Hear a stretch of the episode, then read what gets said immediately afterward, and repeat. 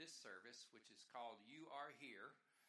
And it's all about being mindful during this season of Advent and, and making sure that we don't miss what God is showing us each step of the way.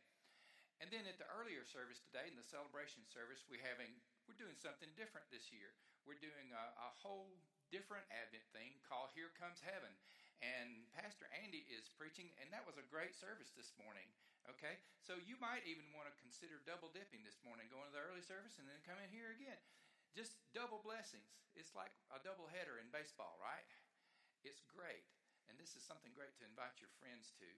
It, it'll make your Christmas that much more special. So I'm glad that you're here today. And if you're listening with us and on, on the live stream today, uh, we're glad that you're listening with us. If you could just have the way to see all the beautiful stuff going on here, maybe we'll try to have to add that. We'll just, you know, do smell-o-vision or something and get to see everything. Luke chapter 21, verses 25 through 36 is our scripture today. You're invited to follow along or just listen as I read the gospel today. Where Jesus says these words There will be signs in the sun, the moon, and the stars, and on earth distress among nations, confused by the roaring of the sea and waves. People will faint from fear and from foreboding of what is coming upon the world, for the powers of the heaven will be shaken. Then they will see the coming of the Son of Man coming in a cloud with power and great glory. Now, when these things begin to take place, stand up, raise up your raise your heads because your redemption is drawing near. Then he told them a parable. Look at the fig trees and all of the trees. As soon as they sprout leaves, you can see for yourselves and know that summer is already near. So, also, when you see these things taking place, you know that the kingdom of God is near. Truly, I tell you, this generation will not pass away until all things have taken place.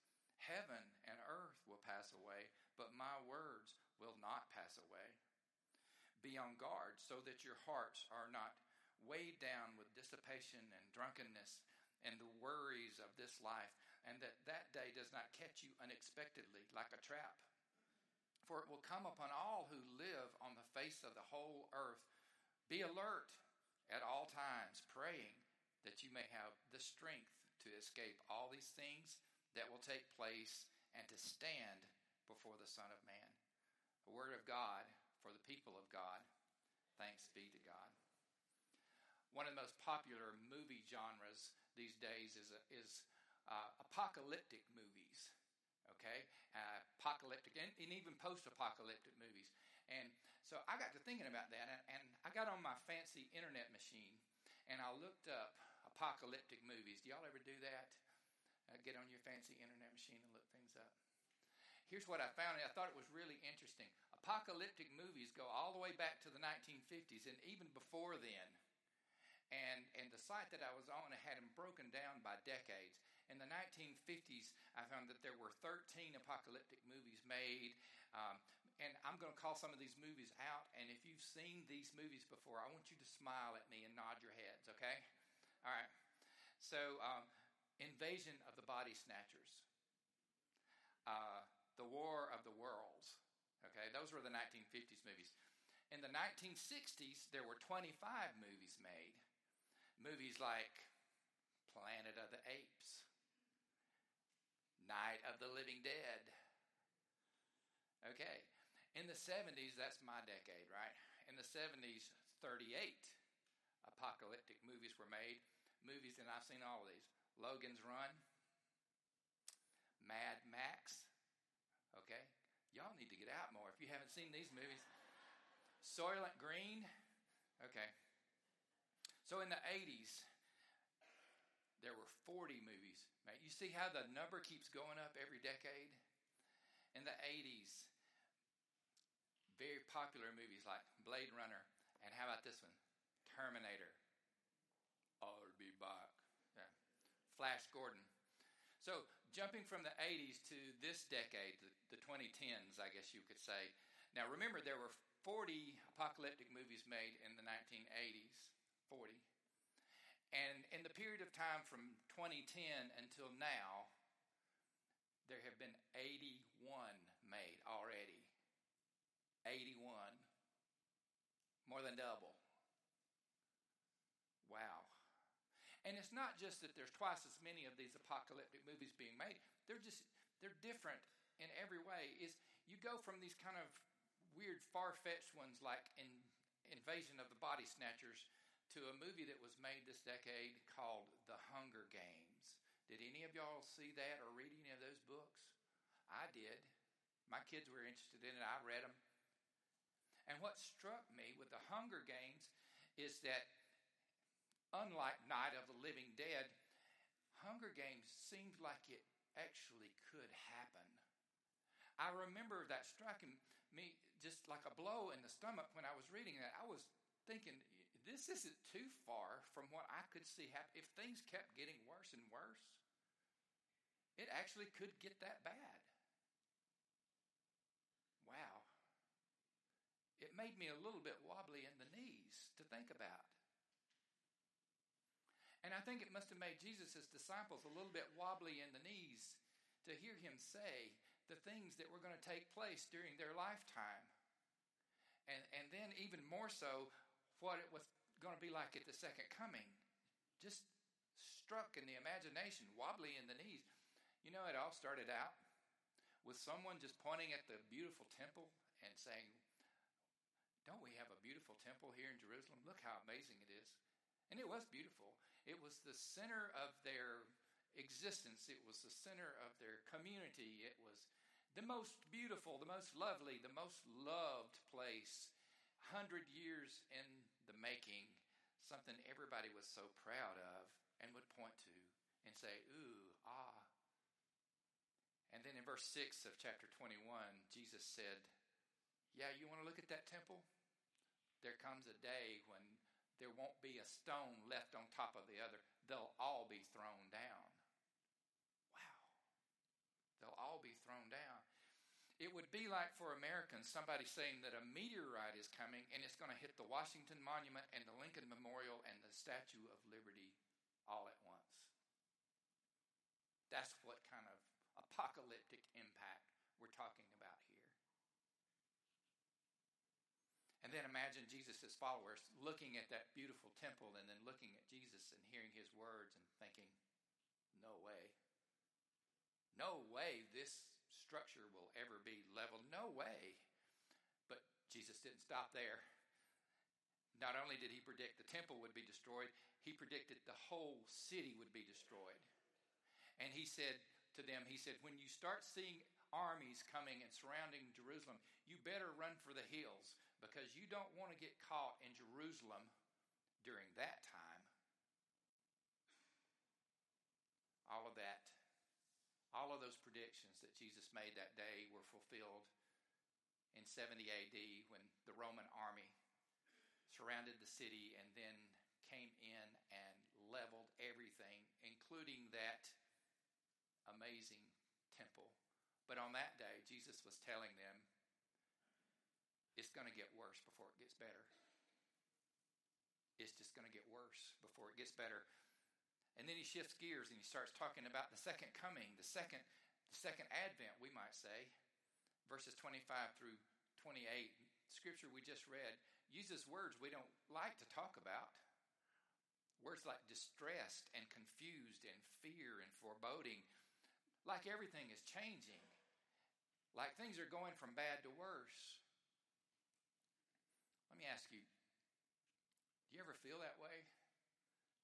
Maybe even in your own life, like, man, what else could happen? Like, I thought it couldn't get any worse, but I was wrong again.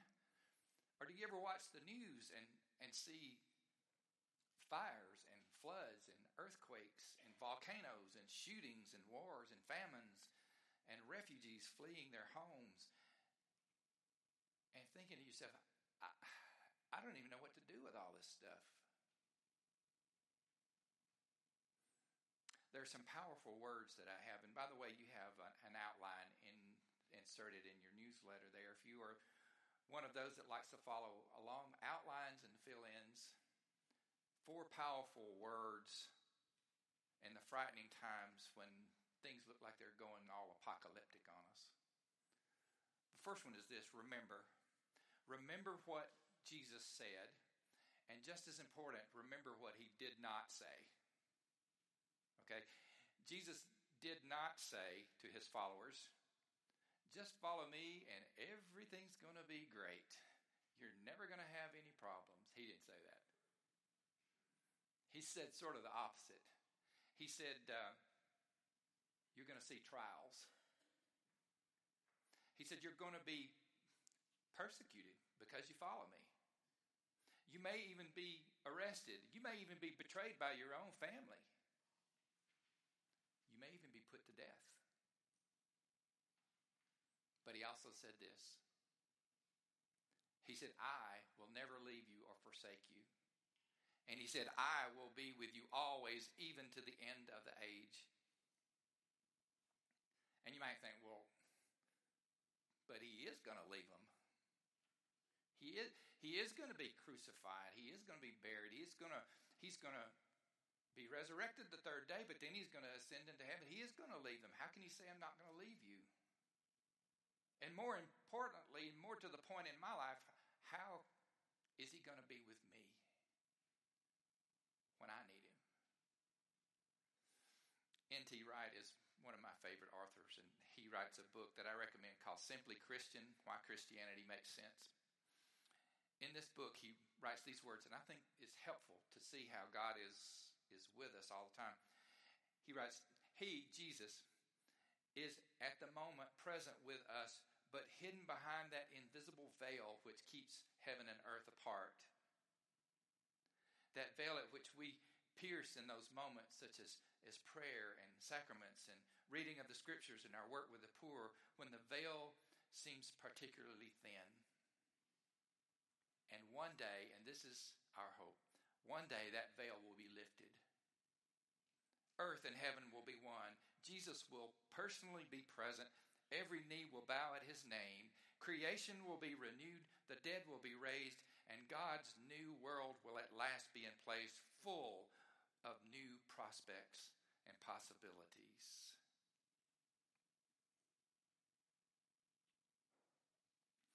That brings me, to the next thing that Jesus said. He, he said, I'm coming again. I'm coming again, he said. I'm going to prepare a place for you, and then I'm going to come back so that where I am, you will be there also. Now, really, would Jesus make a promise and then not keep it? No way. We can believe him. We can take him at his word. Remember what Jesus said and what he didn't say. The second powerful word is this hope. The candle that we lit for this Advent, first Sunday in Advent, is the candle of hope. It's not only the hope that we have now, but it's the hope that we have on the first Sunday of Advent. Every year we remember the hope for the second coming, the second advent, the not yet. Think back to all the bad things that Jesus said that his followers were going to face. And yet, when he was talking about his coming again, he told them to lift their heads up because their redemption was drawing near.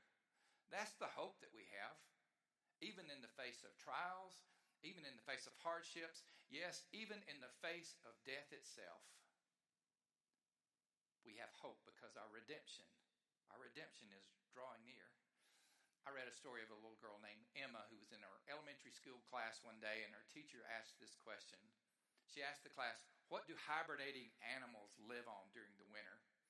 And little Emma raised her hand and she said this All winter long, hibernating animals live on the hope of the coming spring. They live on the hope of the coming spring. So that's where we are. We are somewhere between the already and the not yet.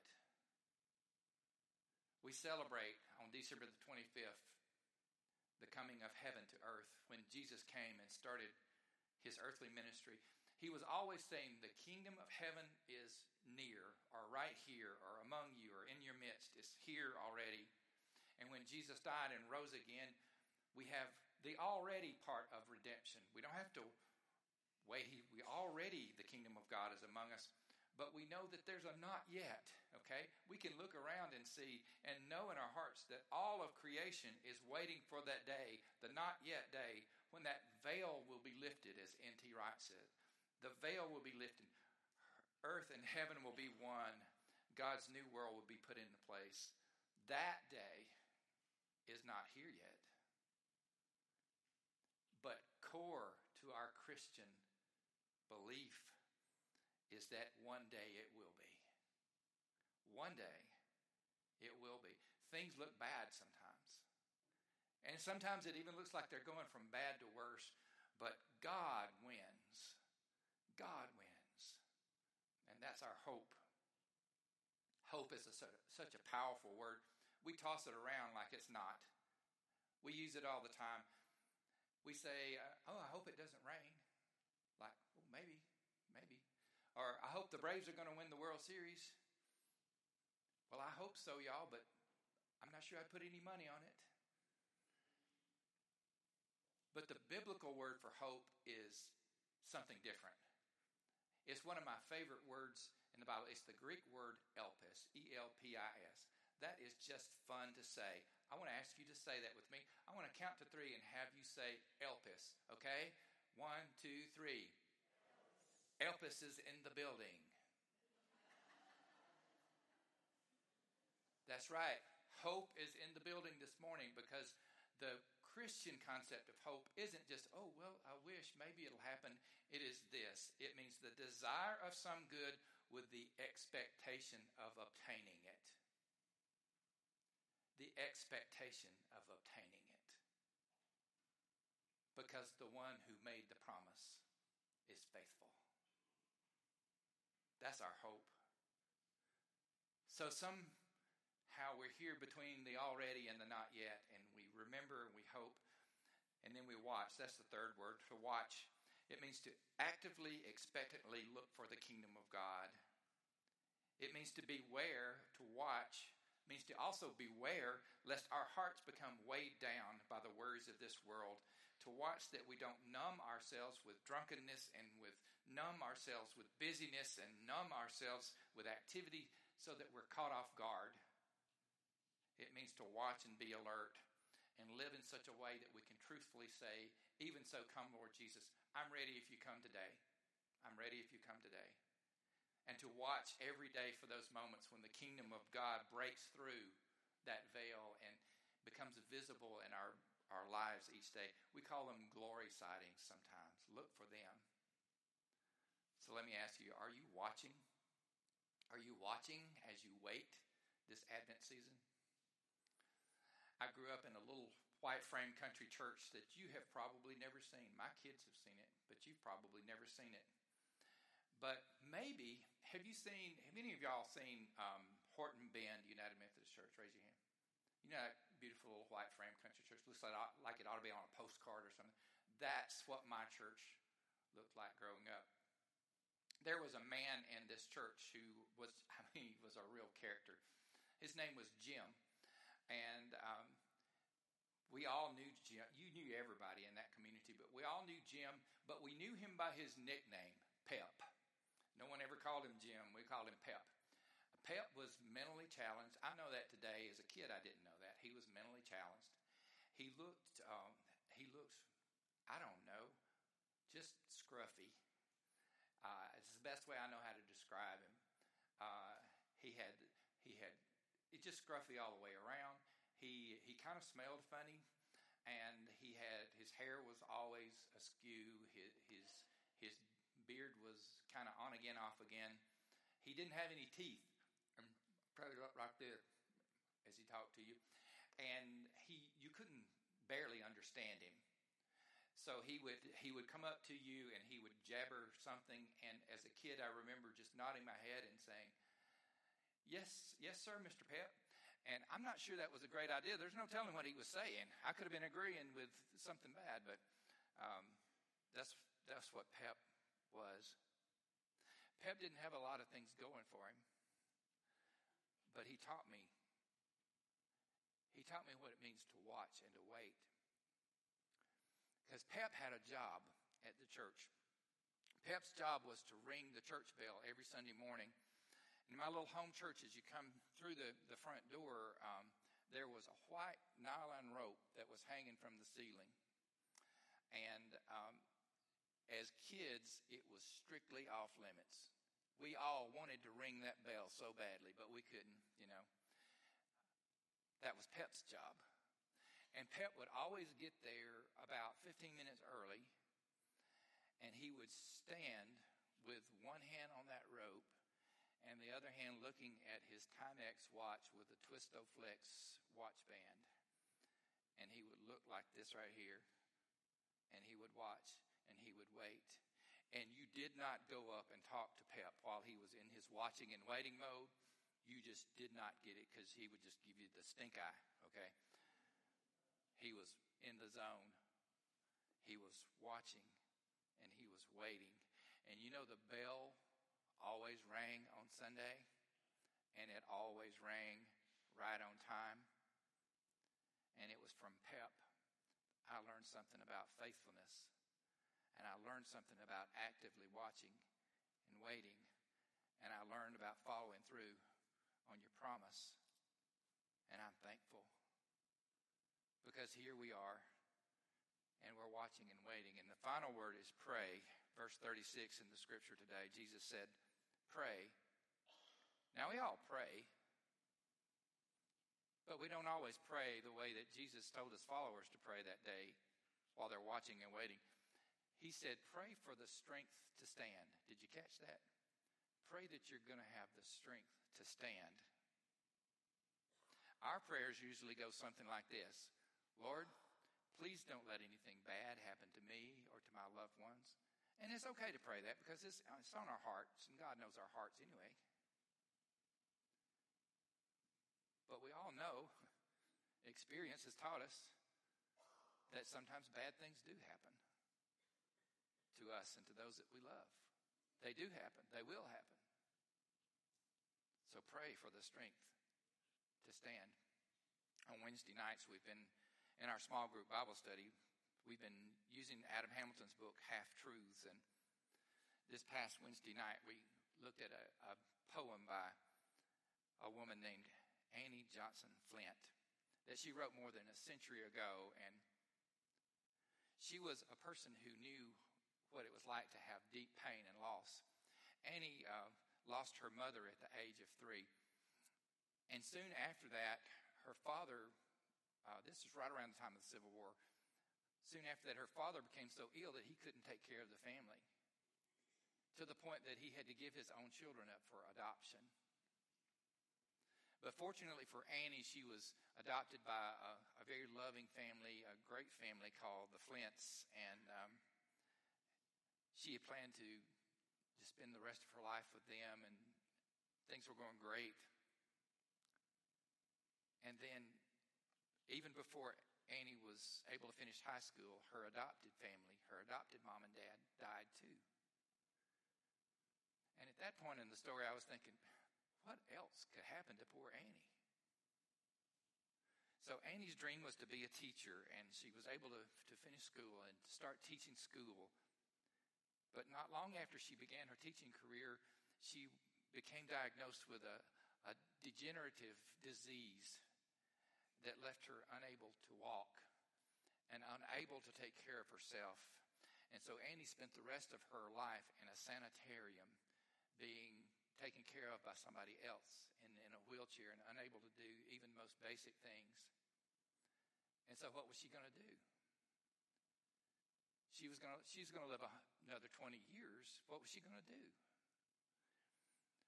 Somehow she remembered that when she was a little girl, one of the things that she loved to do was to write poetry. So that's what Annie did. She wrote some of the most beautiful poems. One of maybe her most famous poem was turned into a hymn, and I included it in your outline there. It's called What God Hath Promised.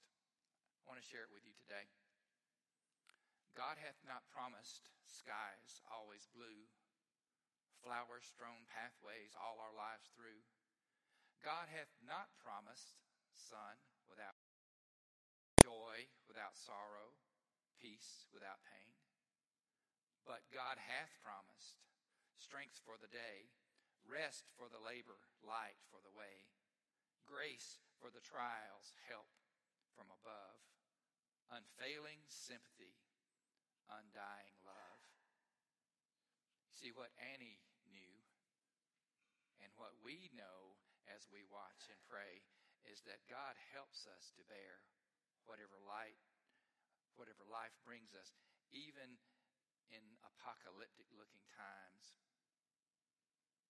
I was thinking maybe one of the reasons apocalyptic movies are so popular is that these days we feel like things just look like they're getting worse and worse. But this candle of Advent, this light on the Christmas tree, reminds us that the light shines in the darkness, and the darkness will never overwhelm it. Christ has died, Christ is risen, Christ will come again. Let us pray. God, how thankful we are for that light that does shine in the darkness because sometimes that darkness seems very, very real to us. And yet you have given us these words. Remember, hope. Help us, Lord, to watch and pray and to trust you. In Jesus' name. Number 217 is our closing hymn. Number 217, Away in the Manger.